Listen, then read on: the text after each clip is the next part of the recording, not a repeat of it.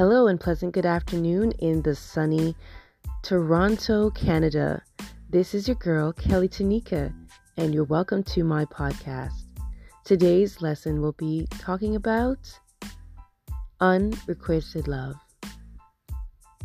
Sometimes we are looking for something that we're not sure is what we really want.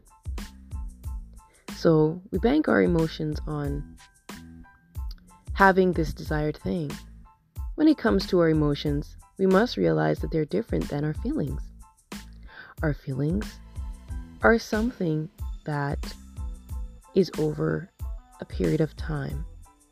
An emotion may happen as a reaction to something that triggers us. It can last for a few seconds. We can either be feeling angry or sad, and that's a little bit different than just an emotion. Do we pay attention to our desires, the things that we say we want? What about when it comes to love? We say we want love, but sometimes we're not ready. We're not we do not understand what it is that we're seeking. How about what happens when the thing very thing the very thing we want has not been given to us or the very thing that we are putting forward isn't returned. That is what we call unrequited love.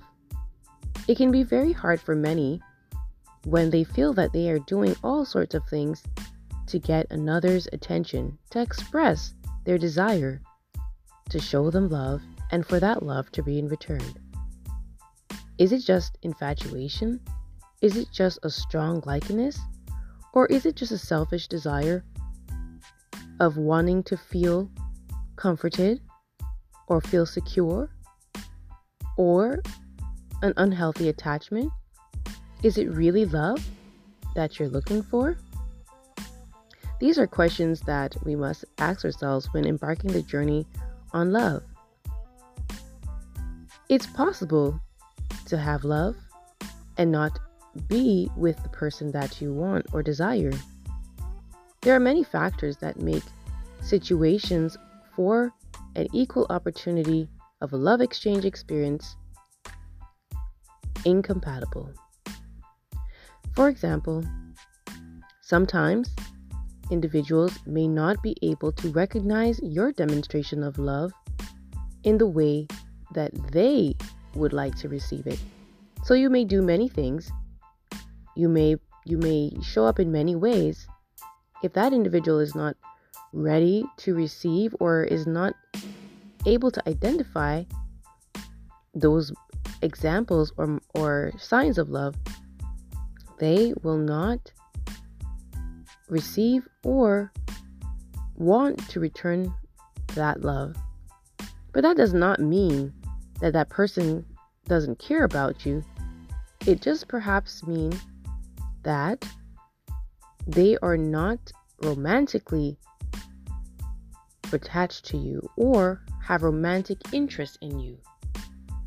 For me, for my personal self, love is when you want to give something freely without the initial intention of getting something in return. It's a time to express freely. When you want to give, when you want to share, when you want to expand a deep sense of care upon another, separate from what it is they have done or are willing to do for you. This is an extension. This is where a love comes from self. This deep sense of awareness and care and appreciation and joy is then filled up to the top and bursting and ready to be expressed and expounded on another human being. This can come in different forms, but in a romantic circumstance, there are added features to this love. So, in that sense, we can love our friends, our siblings, our family members, our dogs, our pets, our cats, and many other beings. But if we're talking about romantic love, that is very special and unique. And we must be able to identify what it is that we truly, really want. And also, know that it's okay if the love that you desire is not given to you by the person you desire it from. It simply means it's just not a match. But that shouldn't change your desire and your willingness to give love. Continue loving, continue growing, continue exploring and understanding what love truly means. And at the right time, I'm sure love will find you and you will feel loved, and that person will appreciate the love you have to offer. That's all I have today. Blessings, peace, and love.